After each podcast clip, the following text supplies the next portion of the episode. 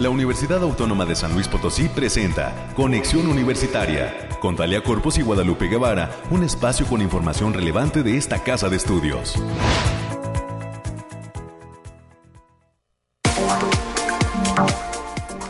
Es mañana de jueves, 11 de agosto del año 2022. Muy buenos días a todas las personas que están ya en la sintonía de este espacio de noticias de Conexión Universitaria.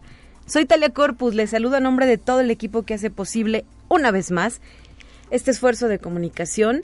Y en este sentido me gustaría también agradecer la participación, como cada mañana de lunes a viernes, de nuestro productor, el ingeniero Efraín Ochoa, quien ya está aquí presente para fungir como enlace y apoyo en la transmisión, y a Anabel, quien nos respalda en los controles técnicos como parte del equipo de Radio y Televisión UASLP.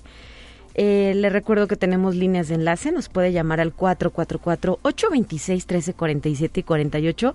Esos son los números directos a la cabina de Conexión Universitaria. Nos puede seguir en Facebook, también ahí estamos como Conexión Universitaria UASLP. Háganos llegar sus mensajes, sus sugerencias, sus comentarios, regálenos un like, revisen nuestras publicaciones y pues recuerde que si no puede escucharnos en estas transmisiones en vivo, tenemos la posibilidad de pues que lo haga a través de nuestro podcast que se cuelga en la plataforma UASLP en Spotify. Así es que no hay pretexto, ahí también se encuentran estas transmisiones y estos ejercicios. Y hablando de podcast, me gustaría hacerle una invitación a que revise las redes sociales oficiales de nuestra casa de estudios, ya que el pasado martes se lanzó el podcast Voces UASLP, que va a tener diferentes invitados. En el episodio 1 participan el doctor Edgardo Ugalde Saldaña, quien es investigador del Instituto de Física, y la doctora Andrea Guadalupe Rodríguez. Ella es investigadora de la Facultad de Ingeniería y también egresada de nuestra casa de estudios. Así es que serán una serie de charlas que semana tras semana se irán presentando como parte, pues, de este reflexionar alrededor de los 100 años de la autonomía universitaria. Así pues, espero que usted escuche este proyecto titulado Voces UASLP, el podcast, y también nos deje sus sugerencias o comentarios. Está de igual forma disponible en la plataforma de Spotify. Son las 9 de la mañana con 3 minutos. Le adelanto lo que tenemos contemplado para esta emisión. A las 9:20 voy a platicar con el doctor Daniel Solís Domínguez. Él es docente de la Facultad de Ciencias Sociales y Humanidades. Nos va a hablar sobre el curso taller de titulación titulado Investigación Antropológica para Egresados y Egresadas. A las 9:30... el doctor Alan Martínez Sumarán, quien es docente de la Facultad de Estomatología, nos traerá los detalles del Congreso Internacional de Posgrados. Y para la última parte, a las 9:45 de la mañana, la maestra Wendy Ariadna Pérez Díaz, del Departamento de Servicios Bibliotecarios, y el maestro Francisco Sinué Rodríguez Gutiérrez, del Centro de Información en Humanidades, Bibliotecología y Psicología de nuestro sistema de bibliotecas, nos van a compartir qué significa ser un asesor de Mendeley. Con ello daremos forma al programa, además de las secciones que usted ya conoce, las cuestiones climatológicas, las noticias universitarias con la licenciada América Reyes en cabina y nuestras secciones que ya están preparadas, los temas nacionales, así como la pequeña dosis de ciencia que escucharemos antes de concluir con este espacio de Conexión Universitaria. Hoy hace un poco de calor, ¿verdad? Se siente... Ayer hacía aire fresco por la mañana, por la noche también hubo algo de viento, más todo el día hubo viento, y hoy se siente caluroso el clima, así es que vamos a revisar ahora qué es lo que viene en este sentido.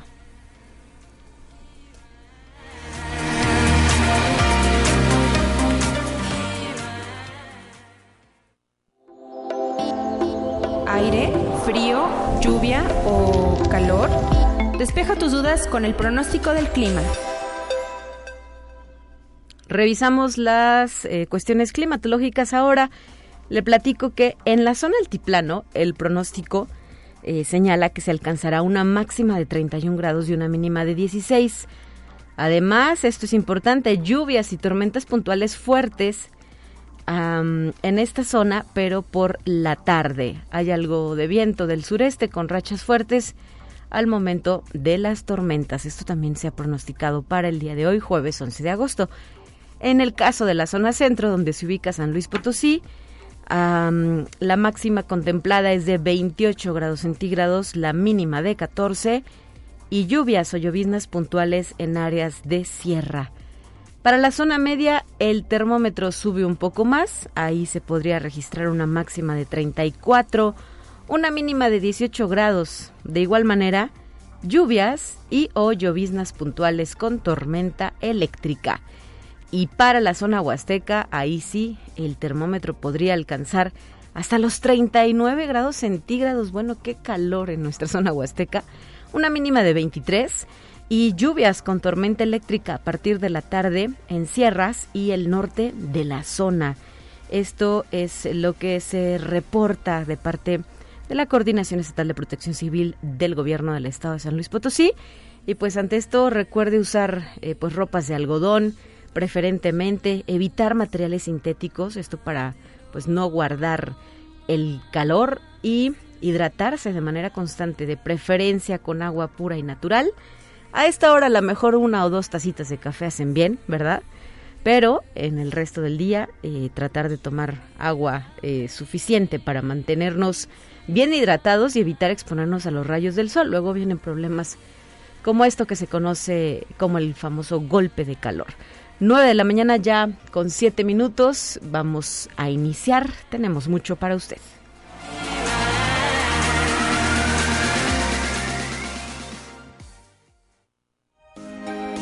Escucha un resumen de Noticias Universitarias. Bienvenida, América Reyes, a Cabina de Conexión. Muy buenos días. Hola, Talia, muy buenos días para ti, para quienes nos sintonizan a través de las diferentes frecuencias. Pues ya es jueves, viernes chiquito para muchos, ya empieza a oler a fin de semana. Mientras tanto, sígase cuidando mucho, aparte del calor, del COVID, porque seguimos en esa materia. Sígase poniendo su cubrebocas, lávese las manitas y evite lugares muy conglomerados. Mientras tanto, vamos a darle la información.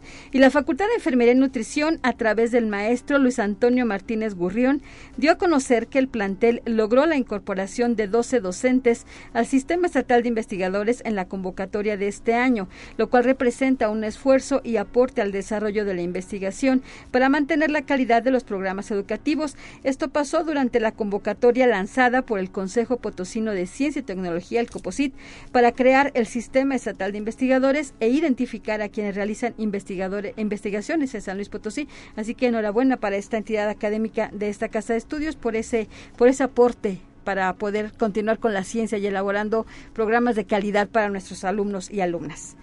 Y también el Instituto de Física, el Campus Pedregal, cuenta en sus instalaciones con el Laboratorio de Interacciones Biomoleculares y Cáncer, a cargo de la doctora Vanessa Olivares. En este espacio de investigación se estudian las bases moleculares del cáncer, tratando de entender las interacciones de las moléculas en la célula.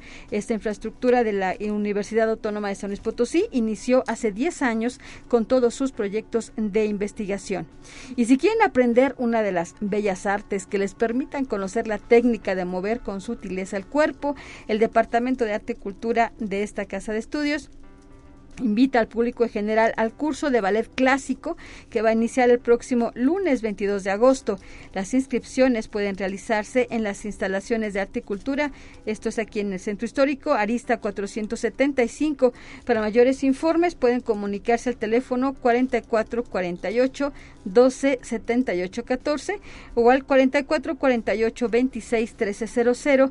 La extensión es la 1269 o bien a través del sitio web https://www.uaslp.mx/difusión cultural. Y les vamos adelantando, Talia, que el día de hoy va a ser presentado al público y a la prensa deportiva y en general la edición número 39 del Medio Maratón Atlético Universitario, esto por autoridades universitarias, aquí en el patio del edificio central. Y pronto también en este espacio vamos a dar a conocer las formas y tiempos de inscripción a esta carrera atlética que regresa a las calles de la capital potosí natal. Así es, después de estos años de pandemia, 2 años en los que fue suspendido el evento por motivos obvios, ¿verdad?, razonables, está ya de regreso esta edición número 39, la gente está muy contenta, hemos recibido muchos comentarios a través de redes sociales y se siente, se palpa ese entusiasmo y esas ganas de participar. Así es que ya muy pronto se va a lanzar, bueno, hoy se va a divulgar la convocatoria de manera oficial y podrán iniciar las inscripciones. Hay un cupo limitado y seguramente pues todos los que participaron en ediciones anteriores quieren continuar con esta colección de medallas. Es importante decirlo que se esperaba culminar con la forma de la UASLP. Desafortunadamente por esta suspensión pues se irá a entregar ahora la letra S en esta carrera y pues ante ello, América, que no decaiga el entusiasmo, ¿verdad?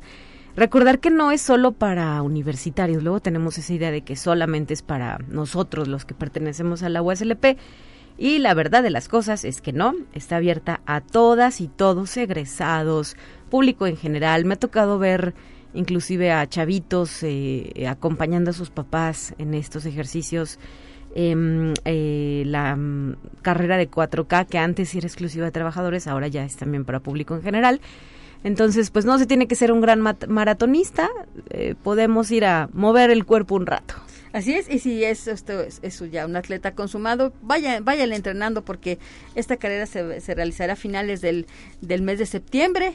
Entonces, para que vaya entrenando y mientras tanto esté al pendiente de las redes sociales para que sepa los métodos de inscripción también. Así es, América. Y bien, la Biblioteca Pública Universitaria, en coordinación con la Sala de Lectura, Jugando con Letras, en conmemoración del Día de los Pueblos Indígenas, llevará a cabo este día, jueves 11 de agosto, la presentación del libro Dipak, el alma del maíz, con la presencia del autor Gerardo Morales Loide, y así como el narrador gráfico independiente Sayen Enrique Ortiz López, en conjunto con la mediadora de lectura María Antonieta Rendón. La cita es el día de hoy a las 18:30 horas y el evento se transmitirá a través del Facebook de la biblioteca.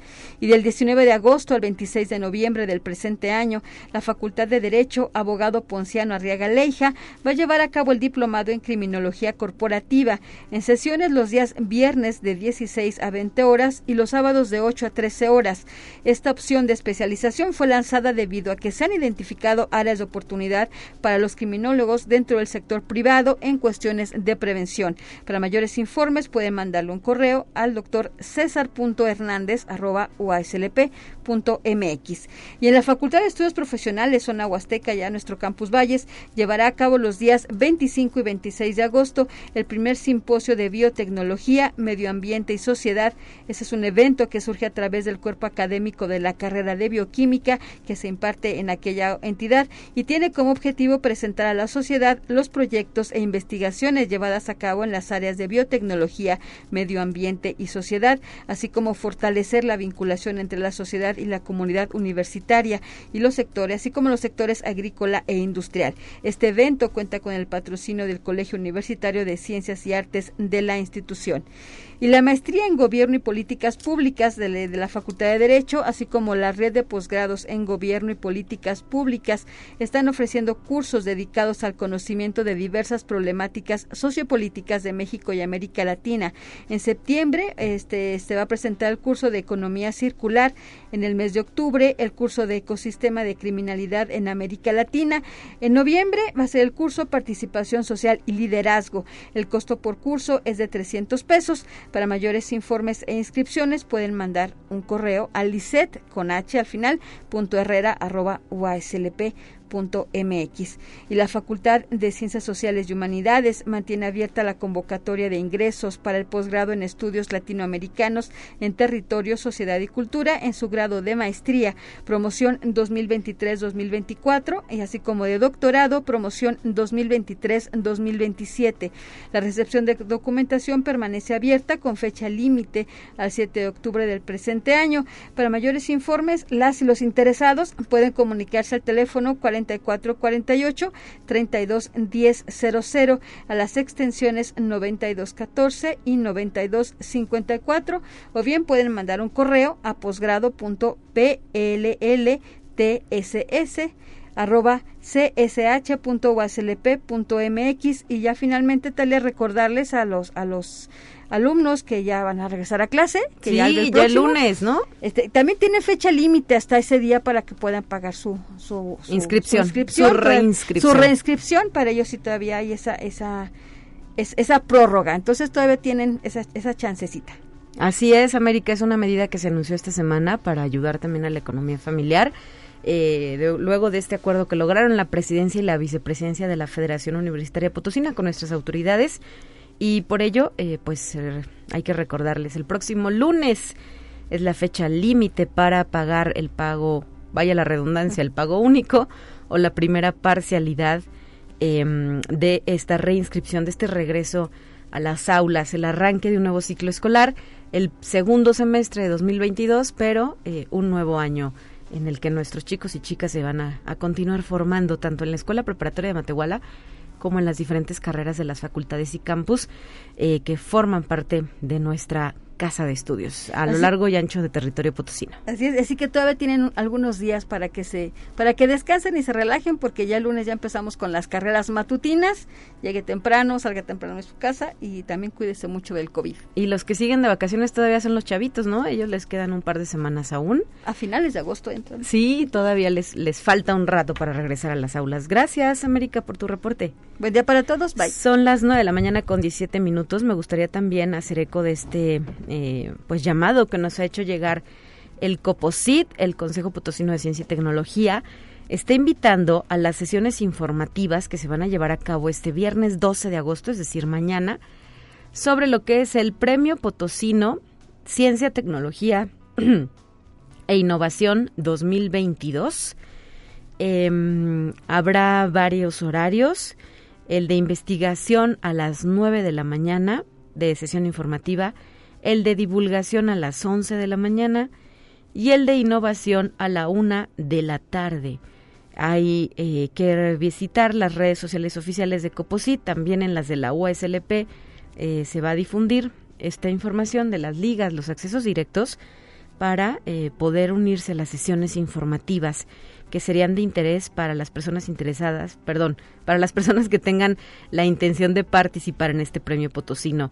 Los informes también se brindan en el correo electrónico premiopotosino.cti@coposit.gov.mx. Así es que hacemos eco de esta invitación que nos ha dejado el Consejo Potosino de Ciencia y Tecnología. Son ya las 9:18 a.m. y vamos a iniciar con nuestras entrevistas de hoy.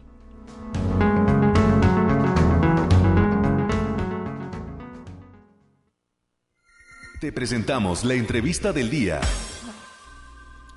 Ahora me voy a la línea telefónica para darle la bienvenida a uno de nuestros invitados.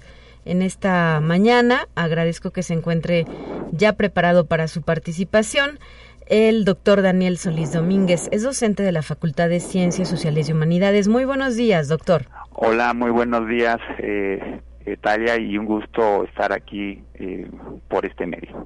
Gracias. La intención es hablar acerca de este taller de titulación que lleva por nombre Investigación Antropológica para Egresadas y Egresados. Pues mira, es una actividad que hemos emprendido los colegas de la Academia de Antropología, de aquí de la Facultad de Ciencias Sociales y Humanidades, y pues el objetivo, tal y como más o menos ahí está indicado en el título, es apoyar a egresados y egresadas que por algún motivo pues no han podido titularse, y entonces este es una forma, ¿no?, que les ofrecemos para que puedan concluir sus estudios con una tesis, con un trabajo de titulación. Entonces ese es el objetivo principal, ¿no?, de apoyar a nuestros egresadas y egresados.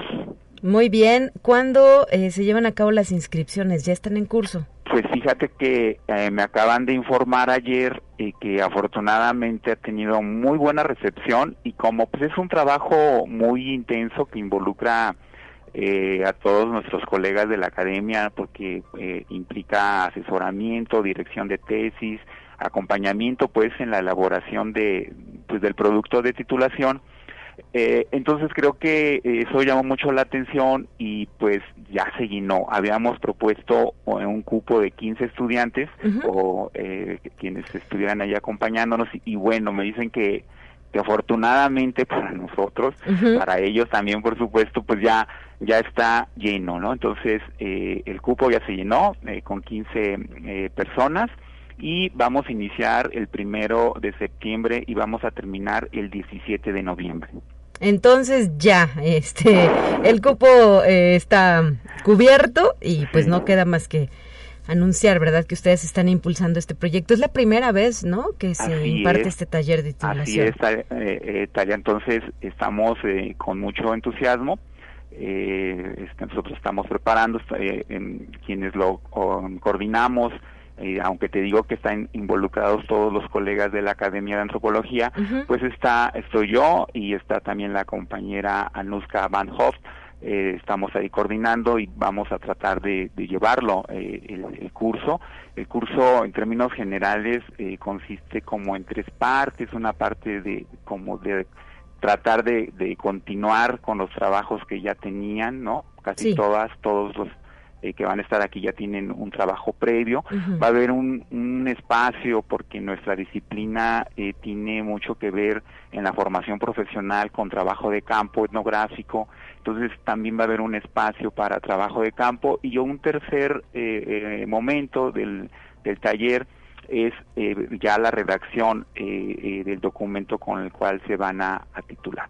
Entonces, en esas 3 partes, como te decía, pues están bien articulados todos los colegas que estamos en la academia, están o dirigiendo tesis, ¿no?, o están asesorando las tesis. Es decir, la verdad que estamos pues contentos, porque es un trabajo que involucra en general a todos y eso es importante, ¿no? Perfecto. En este sentido, preguntarle, doctor, pues, ¿cuál es la relevancia de las ciencias antropológicas, de la antropología en sí? Estamos en momentos en los que solemos ver ya las ciencias sociales pues como menores, ¿no? Digo, no es que lo diga yo, es una percepción que se tiene, pero al final son importantes también en todo este vorágine de avances tecnológicos, de investigaciones y pues de la inmediatez que significa vivir en este siglo XXI. Así es. Creo que en general las ciencias sociales, así como otras ciencias, son importantes. No es gratuito de que se enseñen, de que se profesionalicen y se estén enseñando en las universidades. La relevancia de las ciencias sociales es, creo que más o menos como planteabas, estamos en un contexto, en una situación donde cada vez es más evidente que somos diferentes, por decirlo, ¿no? Habemos diferentes formas de convivir, grupos humanos, grupos sociales que tenemos diferencias, jóvenes incluso, ¿no? Si contemplamos al grupo etéreo de los jóvenes, son diferentes, ¿no? Diferentes por diferentes circunstancias. Entonces eso nos parece que tiene mucho que ver con el contexto en el que estamos, un contexto con mucha desigualdad, desafortunadamente, un contexto también donde las diferentes violencias están presentes, y es ahí precisamente donde la antropología está colaborando en tratar de construir discursos científicos que permitan entender esa diversidad, que permitan entender cómo interactuamos en un contexto donde todos convivimos, todos convergemos, pero tenemos diferencias. Y creo que es importante entendernos en un momento en que, si bien pues toda nuestra vida ocurre en lo local, en la inmediatez, en la interacción cotidiana con nuestros colegas, con nuestros compañeros, amigos, etcétera, en el trabajo, en la escuela, ¿no? También tiene una conexión con dimensiones sociales más amplias, con el Estado, con la nación y, bueno, con lo que ahora se denomina la globalización. Entonces, creo que las ciencias sociales en general aportan, siempre han aportado, y lo usamos todos. Paradójicamente, como bien dices, hay una percepción de que las ciencias sociales no tienen relevancia, y sin embargo, todos, ¿no?, quienes estamos en el ámbito de servicios públicos, en el ámbito de funcionarios, en el ámbito de políticas públicas, en el ámbito de quienes están al frente de las instituciones, pues de alguna manera se apropian de los discursos científicos de las ciencias sociales y humanidades y los usan, ¿no? Pues hablan de educación, hablan de políticas públicas, y ese discurso no viene más que de las ciencias sociales y humanidades. Uh-huh. Entonces creo que está aportando un discurso científico, ¿no? Uh-huh. Porque hay que decirlo, es un discurso científico que trata de comprender una realidad tan compleja, tan diversa, y que pues precisamente creo que quienes estamos en el ámbito público lo usamos, ya sea incluso colegas que están en las ciencias duras, que se les denomina así, y pues ya no se diga nosotros. Pero yo creo, ¿no?, que si hacemos reflexión, todos quienes están a cargo de ciertas funciones, sí, tienen que utilizar necesariamente el discurso de las ciencias sociales y humanidades, que es precisamente el discurso de las políticas públicas, el discurso de las universidades, el discurso en general, ¿no?, hasta me atrevería a decir, pues, de los sectores privados. ¿Cómo ves, Talia? Entonces creo que sí, es muy importante nuestra labor. Y sí, pues hay esta percepción, pero yo creo que también hay otro sector que aprecia mucho el trabajo que hacen las ciencias sociales y humanidades, y pues estamos, ¿no?, en esto, y pues afortunadamente tenemos el espacio, afortunadamente la universidad tiene este espacio, ¿verdad?, una universidad que tiene que ver con el pensamiento universal, con la diversidad también, con la interculturalidad, pues debe tener un espacio de ciencias sociales y humanidades que precisamente le da el sentido de universidad. Así es. Pues, doctor, muchísimas gracias por traernos este tema a la mesa de Conexión Universitaria, y me imagino que también como docentes pues ya están listos para recibir a una nueva generación, ¿verdad? La próxima semana arrancan sus labores en este siguiente ciclo escolar. Así es, sí, ya estamos pues alertas, estamos ya ahí entre los nervios que siempre genera, pero también con el entusiasmo, con el gusto, ¿no?, de que pues estamos ya también, aunque este semestre estuvimos trabajando de manera presencial, pues se va a volver a repetir, y eso la verdad es muy bueno. Creo que todos valoramos, ¿verdad?, estar presentes, olernos, percibirnos, vernos, ¿verdad?, aunque sea todavía con el cubrebocas, que es importante seguir usándolo, pero sí es otro sentido el que ya tiene estar de manera presencial, y estamos así ya, como tú bien dices, a la orden para la siguiente semana. Es más, ya están algunos colegas ahora trabajando con cursos de inducción, entonces ya está la actividad otra vez.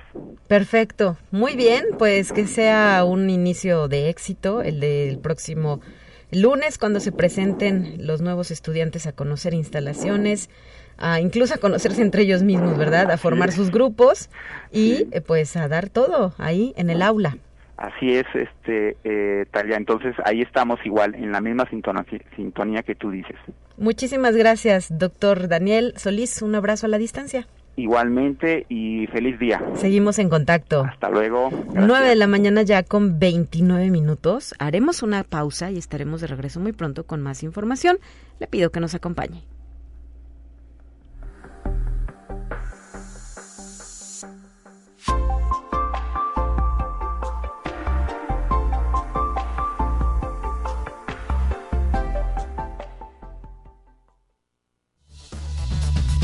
Vamos a una breve pausa.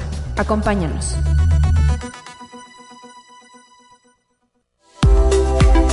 Conexión Universitaria ya regresa con más información.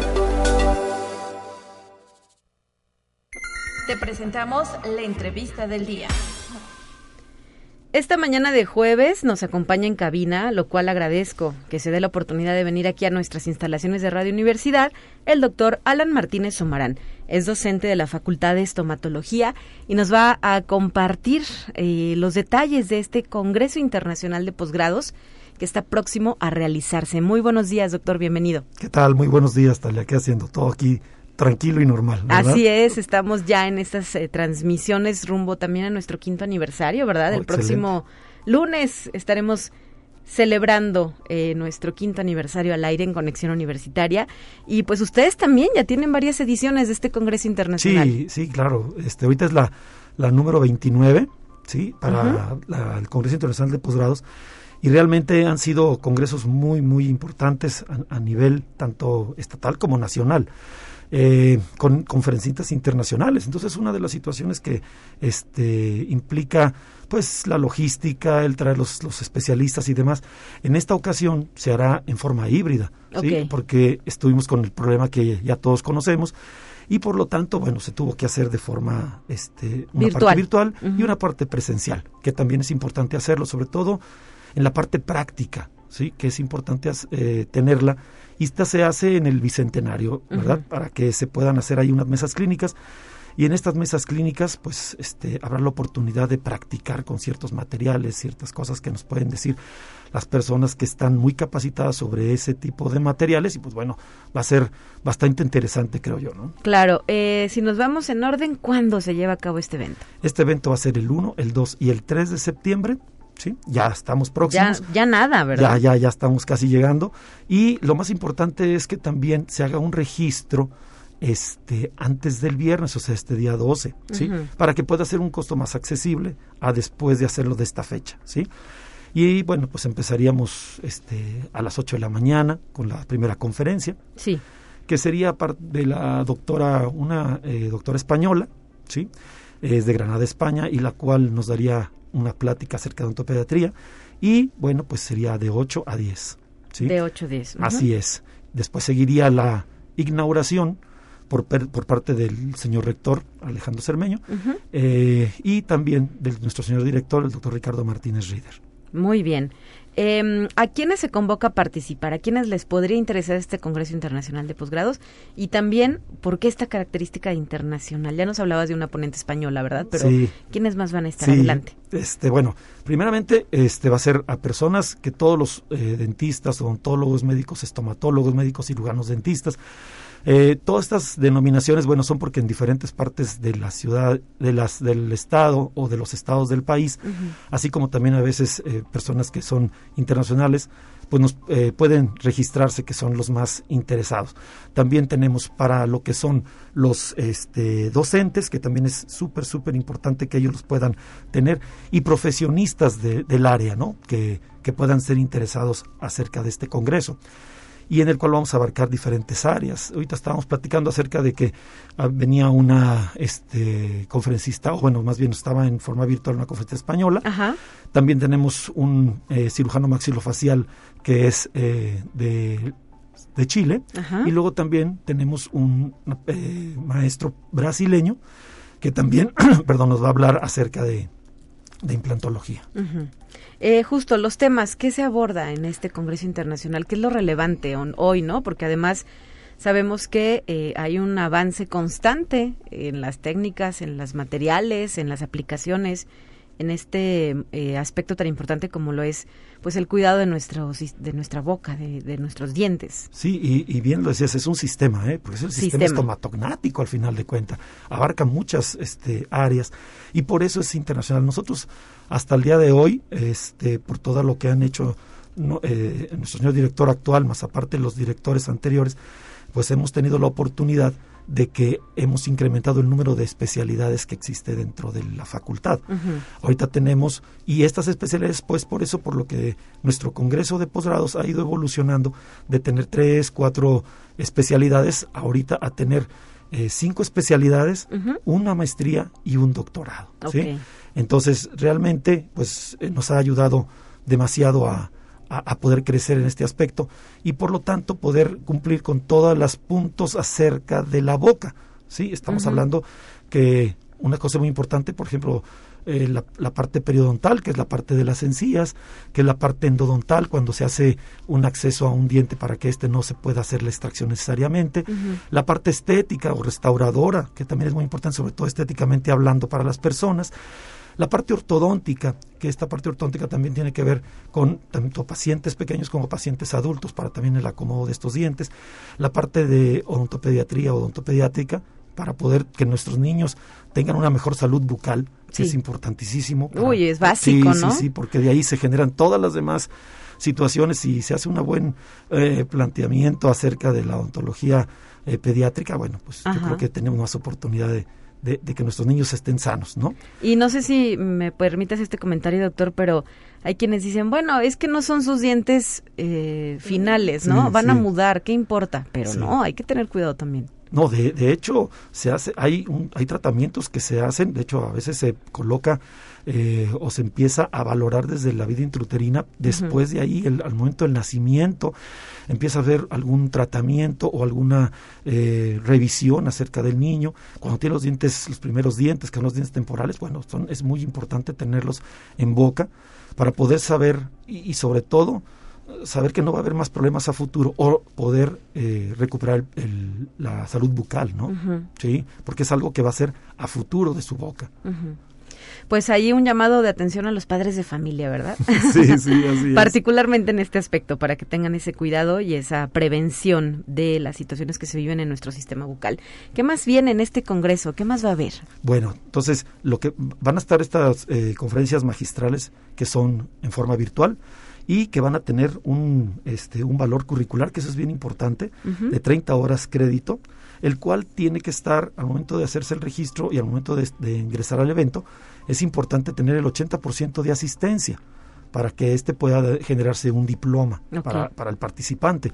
Y tendremos también lo que son esas mesas clínicas que comentaba hace unos momentos, y esas van a ser alrededor de un valor curricular de 3 horas clínica, de 3 horas crédito, y nada más van a ser para 15 participantes, puesto que son en forma presencial. Cupo limitado, sí. Y hay que registrarse ahí. Sí, ojalá ya no estén, llenas, o ojalá estén llenas, no sé. Claro. Sí. Muy bien. Y todo ello lo recordamos 1, 2 y 3 de septiembre. 1, 2 y 3 de septiembre.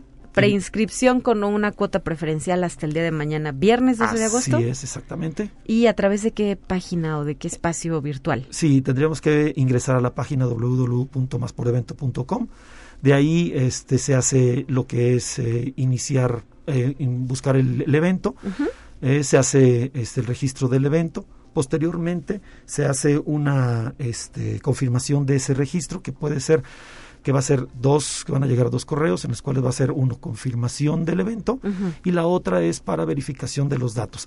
Aquí también hay que tener mucho cuidado, Talia, porque si en un momento dado no nos dan una buena, o no escriben correctamente sus apellidos, su nombre, que a veces son un poquito complicados, entonces el diploma que se generaría tendría algún error, y esa es una cosa muy importante. Por eso es importante verificar los datos. De ahí en adelante, pues ya nada más sería ingresar al evento, y para esto es también otra cosa que se implementó, fue un día antes se le va a dar al participante un recordatorio para que pueda estar atento al evento, y también una hora antes de las pláticas que se van a realizar. Ok, muy bien, para que no se las pierdan, ¿verdad? Exacto. Y si son virtuales estas presencias, pues se conecten a sus sesiones. Esto implicaría que no necesariamente tengan que vivir en México o estar en San Luis Potosí, ¿verdad? Exactamente. Sino se llega a un público mucho más amplio. Sí, yo creo que con este congreso que es híbrido nos ayuda mucho esta tecnología que podemos utilizar, y que ahora vino para quedarse, ¿no? O sea, esa es la definitivamente. La situación. Sí. Y además, pues esto simplifica los traslados o los gastos, las inversiones también, ¿verdad? Así es. Y siguen teniendo la educación continua, que eso es muy importante. Claro. Este evento se realiza año tras año, ¿verdad? Año tras año. El único problema fue que por eso se quedó como un evento híbrido en este momento, porque ya estaba toda la logística, pero fue cuando se vino el problema de la pandemia. Sí, claro. Entonces se realizó en forma híbrida y pues ya tuvimos que hacer dejarlo de esta forma, ¿no? Bueno, pues ahí está la invitación para que las personas interesadas no dejen pasar la fecha de la cuota preferencial. El día de mañana, viernes 12 de agosto, sería el límite, ¿verdad?, para llevar a cabo esta preinscripción, registro, y pues que asistan y que se actualicen respecto a todos estos temas.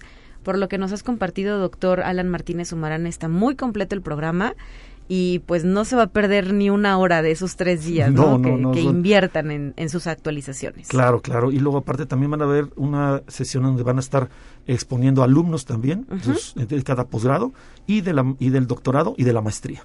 Perfecto, muy bien, y estos pues son investigaciones que están llevando a cabo ellos. Así es muy, muy, muy interesante. Excelente, pues muchísimas gracias por habernos acompañado en esta ocasión. Al contrario, dale aquí para servirte, muy amable, gracias. Y también está disponible la página de Facebook, Estoma Oficial UASLP, ahí se encuentra la información que nos has compartido, doctor. Así es. Gracias. Muy amable, gracias, muy buenos días. 9:00 a.m. ya con 42 minutos, vamos a nuestra siguiente sección, están listos los temas nacionales.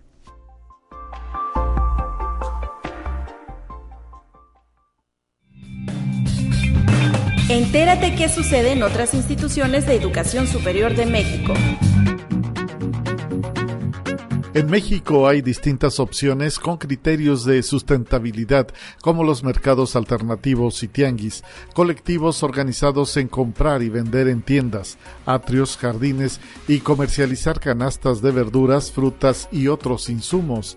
Así lo aseguró la profesora de la Facultad de Ciencias Políticas y Sociales de la UNAM, Dulce María Espinosa de la Mora, quien agrega que son diferentes formas que la gente encuentra para organizarse y obtener la alimentación y permiten la sostenibilidad del planeta. Conexión Universitaria. A través de las redes sociales y páginas de internet de la Universidad de Guanajuato y en la Escuela de Estudios Superiores Campus León de la UNAM, es que se informará el regreso a clase para este ciclo escolar de la comunidad universitaria, luego de los hechos violentos que se presentaron en el estado de Guanajuato. Las suspensiones se dan para garantizar la seguridad de la comunidad universitaria. Conexión Universitaria. Autoridades de la Universidad Autónoma de Querétaro llevaron a cabo la firma de escrituras de compraventa del inmueble que alojará a la nueva central de servicios a la comunidad Santa Rosa Jáuregui. La rectora, doctora Teresa García Gasca, se congratuló por este nuevo espacio a través del cual se brindará asistencia psicológica a la población de la delegación municipal a fin de que se atiendan las problemáticas que actualmente imperan en la zona. Conexión Universitaria. La Universidad Autónoma de Coahuila, en colaboración con el Instituto Nacional de Geoquímica AC y el CINVESTAV Unidad Saltillo, invitan a la comunidad de investigación en ciencias de la Tierra y ciencias afines a la química de los sistemas terrestres a participar en el 32º Congreso Nacional de Geoquímica INAGEQ 2022, que se llevará a cabo del 13 al 15 de octubre de este año en la Unidad Norte de la Universidad Autónoma de Coahuila en la ciudad de Monclova. Informes e inscripciones en la página www.uadec.mx/INAGEQ 2022.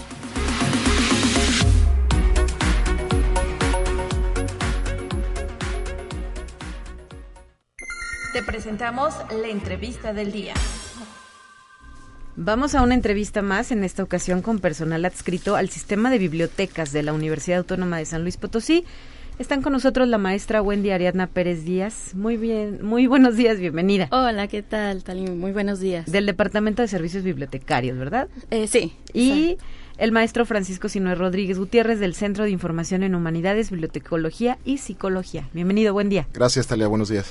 Hoy, para platicar, ¿qué significa ser un asesor de Mendeley? Platíquenos, compártanos, ¿qué es esta herramienta o ¿cómo le llaman ustedes? ¿Sistema? Sí, una herramienta. Una aplicación. Uh-huh. Sí. Gracias por la oportunidad. Pues sí, Mendeley es una herramienta o una aplicación del producto de Elsevier, que es una editorial. Y Mendeley propiamente nos sirve o le sirve a los usuarios, a los investigadores, a los profesores, a los alumnos, para la hora de estar haciendo las citas. Esto tiene que ver en el sentido de hace muchos años, bueno, no muchos, yo creo que unos 25 años más o menos. Sí. Había un problema en el sentido de que se estaban, a veces uno se apropia de contenido o de ideas que no nos pertenecen, uh-huh, y esto se refleja a la hora de estar haciendo las citas en las tesis, estar haciendo las citas en las tareas. Y pues como hay más de 5,000 estilos o formas de registrar las citas o las referencias, pues es un problema, ¿no? Para estar memorizando todos estos estilos. Uh-huh. Está pues el más común, que es APA, que es de los psicólogos, está de los arqueólogos, ISO, de hecho tiene un estilo de citación. Entonces a unas personas se les ocurre desarrollar un producto en el cual ya estén precargados estos estilos, más de 5,000 estilos, y pues no batallar tanto a la hora de estar haciendo tus referencias o tus citas y tu bibliografía, y lo puedes hacer a través de Mendeley. Originalmente se llamaba Literácula este producto, pero después el nombre como que no estaba muy bonito, para la cuestión sobre de mercadotecnia sobre todo, y deciden en honor a George Mendel y al señor Mendeleev, que es uno sentó las bases para la tabla periódica, y el otro señor es un señor que sentó las bases de lo que es la genética. En honor a ellos dos es que hacen una fusión de sus nombres y de ahí sale Mendeley. Okay. La empresa de Elsevier lo adquiere y ahorita es un recurso que tenemos suscrito por la Universidad Autónoma de San Luis, aunque si bien este producto es gratis, Mendeley depende de la editorial propiamente.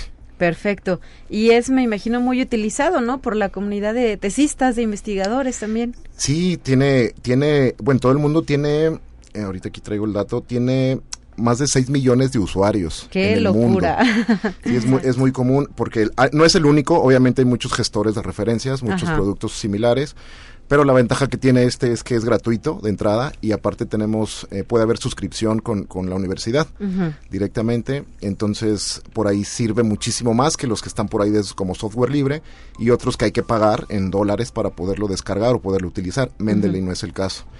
Muy bien. Y Wendy, platícanos, ¿por qué te convertiste en asesora de esta herramienta? Bueno, me convertí en asesora de esta herramienta por, primero, el interés.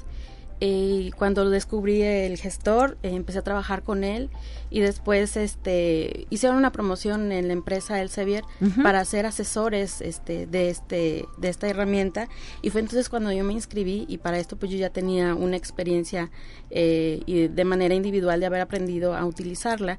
Entonces, como es muy buena la herramienta, pues propuse empezar a hacer algunos cursos de manera particular. Sí. Entonces fue cuando me empezaron a invitar a dar cursos en sistema de bibliotecas en varias partes, en varias comunidades, y fue como empezamos a trabajar. Me doy de alta como asesora, y bueno, mis compañeros, igual Jesús Armenta, que el día de hoy no pudo asistir, y el compañero Sinué y yo nos inscribimos, y entonces somos los portavoces básicamente de la herramienta.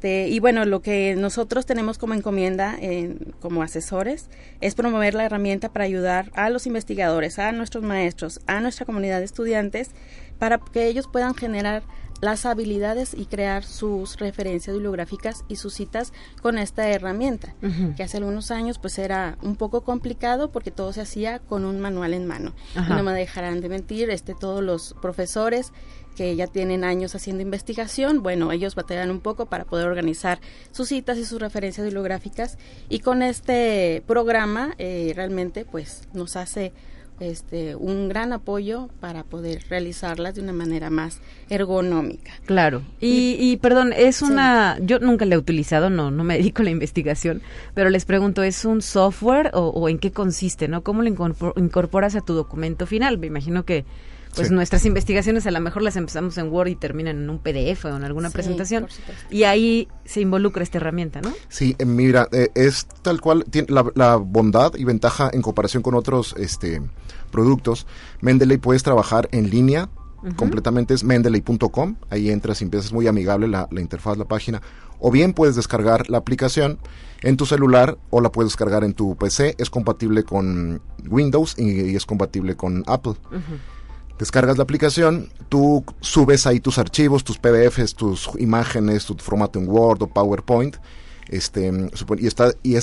descargas un plugin en Word o en el procesador de texto que comúnmente utilices, también son compatibles con algunos. Sí.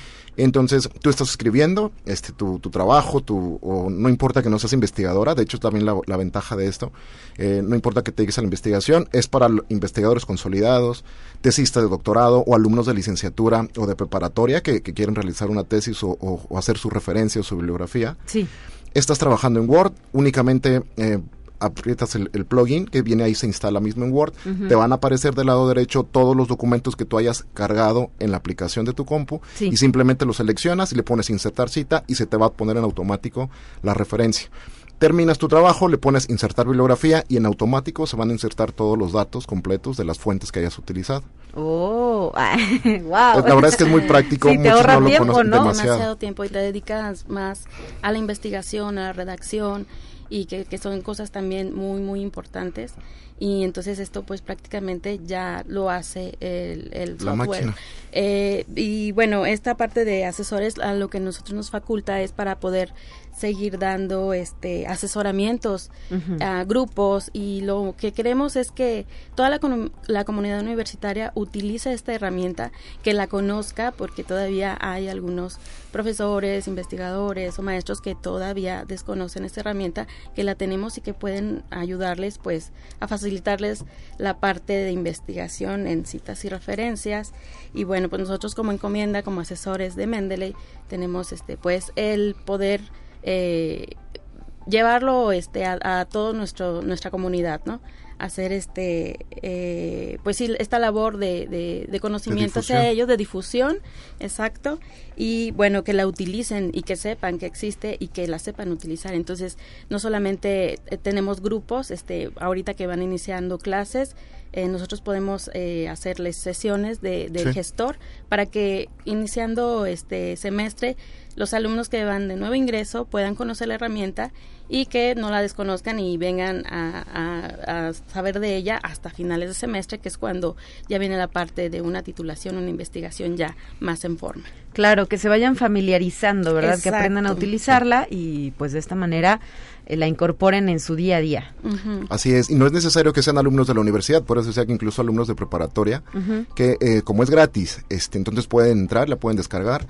Si bien, y si son alumnos de universidad, no forzosamente no nos tendrán que preguntar a Wendy o a mí, no porque seamos los que estamos ahorita suscritos o somos de Mendeley Community Advisors, que es el nombre muy pomposo que nos pusieron. Cualquier documentalista de cualquier biblioteca, de todo el sistema de bibliotecas de la universidad, lo conoce, lo sabe manejar y se pueden acercar con cualquiera de nuestros colegas y compañeros para que les puedan explicar y les puedan apoyar en el uso de esta, y explotación de esta herramienta. Exacto. Perfecto, y pues parece cosa menor, pero el uso de las citas son básicas, ¿no? Para las investigaciones, luego nos andan acusando de plagio si no se lleva a cabo una correcta citación. Es correcto. Y pues para ello hay que evitarlo, ¿no? Hay que utilizar este tipo de herramientas al alcance de la mano y de un clic en internet. Exacto. Ajá. Y para los investigadores que ya que están consolidados les puede servir también como una herramienta de medición.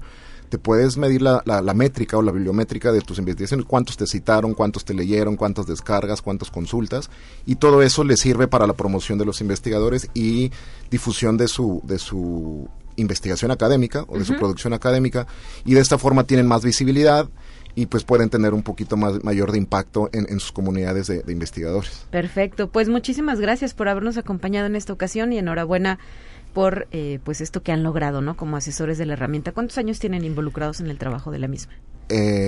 Yo tengo unos 14, 15 años ya trabajando con esto. Sí, yo tenía como unos 10 años más o menos.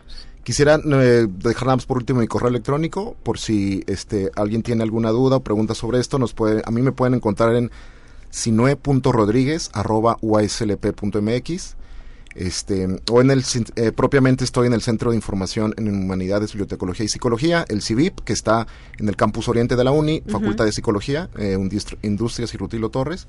Por ahí les podemos apoyar. Sí. Muchas gracias. ¿Y Wendy? Y bueno, mi correo es wendy.perez@uaslp.mx y a mí me encuentran en las oficinas centrales del sistema de bibliotecas en el edificio que aloja a la biblioteca de 6CTD. Ahí cualquier duda. En zona universitaria poniente. En zona universitaria poniente, exacto. Y bueno, igual, la misma recomendación que nos hace Sinoe, acérquense a sus centros de información y ellos podrían asesorarles acerca de esta herramienta y cómo poder utilizarla. Muchísimas gracias por haber venido a Cabina de Conexión Universitaria. Gracias a ti, Talia. Buenos días. Buen día, 9 de la mañana ya con 56 minutos. Nos despedimos con nuestra sección de ciencia, ya está lista para usted. Y le recuerdo que mañana está de regreso mi compañera Guadalupe Guevara para cerrar la semana bien informados de lo que sucede en esta institución. Hasta la próxima.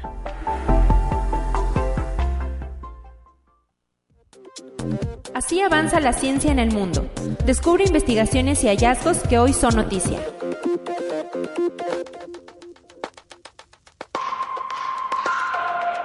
En México ha llegado el momento de sacar el telescopio para poder disfrutar del espectáculo que nos regala el universo a través de la lluvia de meteoros Perseidas o lluvia de estrellas que terminará el próximo 24 de agosto. Así lo reveló el Instituto Nacional de Astrofísica, Óptica y Electrónica. Este 11 y 13 de agosto podrán observarse hasta 50 Perseidas por hora en lugares alejados de la contaminación lumínica, ya que pasarán unos 150 meteoros por hora alrededor de las 21 horas del viernes 12 de agosto. El fenómeno será visible durante toda la noche, solo se espera que el cielo no esté nublado. Conexión Universitaria. Algunas especies de lagartos del centro de Francia han sufrido degradaciones a niveles genéticos que hacen que nazcan viejos a causa del aumento de la temperatura en la región, es decir, del calentamiento global. En un artículo que fue publicado en la revista Proceedings of the National Academy of Science, en donde un equipo internacional de científicos describe las consecuencias negativas que las altas temperaturas han tenido sobre el material genético de las poblaciones de lagartos que viven en la zona central de este país europeo. Conexión Universitaria. El raro colibrí de Santa Marta fue visto recientemente por un observador de aves en Colombia tras permanecer desaparecido por una década, así lo reporta Guardián. El ave, que vive en la cordillera de Sierra Nevada de Santa Marta, fue encontrado por primera vez en 1946. Sin embargo, los científicos lograron tomar sus fotografías solo en 2010. Tras su periodo de ausencia, los ornitólogos llegaron a pensar que la especie se extinguió a medida que los bosques fueron talados. Conexión Universitaria. En semanas recientes, diferentes alpinistas han hallado dos cuerpos en las altas montañas del sur de los Alpes suizos, mientras los glaciares retroceden por las altas temperaturas del verano. La policía cantonal explica que los investigadores comienzan con el análisis de los objetos encontrados junto al cuerpo, si los hay, para calcular el tiempo que tienen los restos. Posteriormente se realizan pruebas de ADN para la identificación.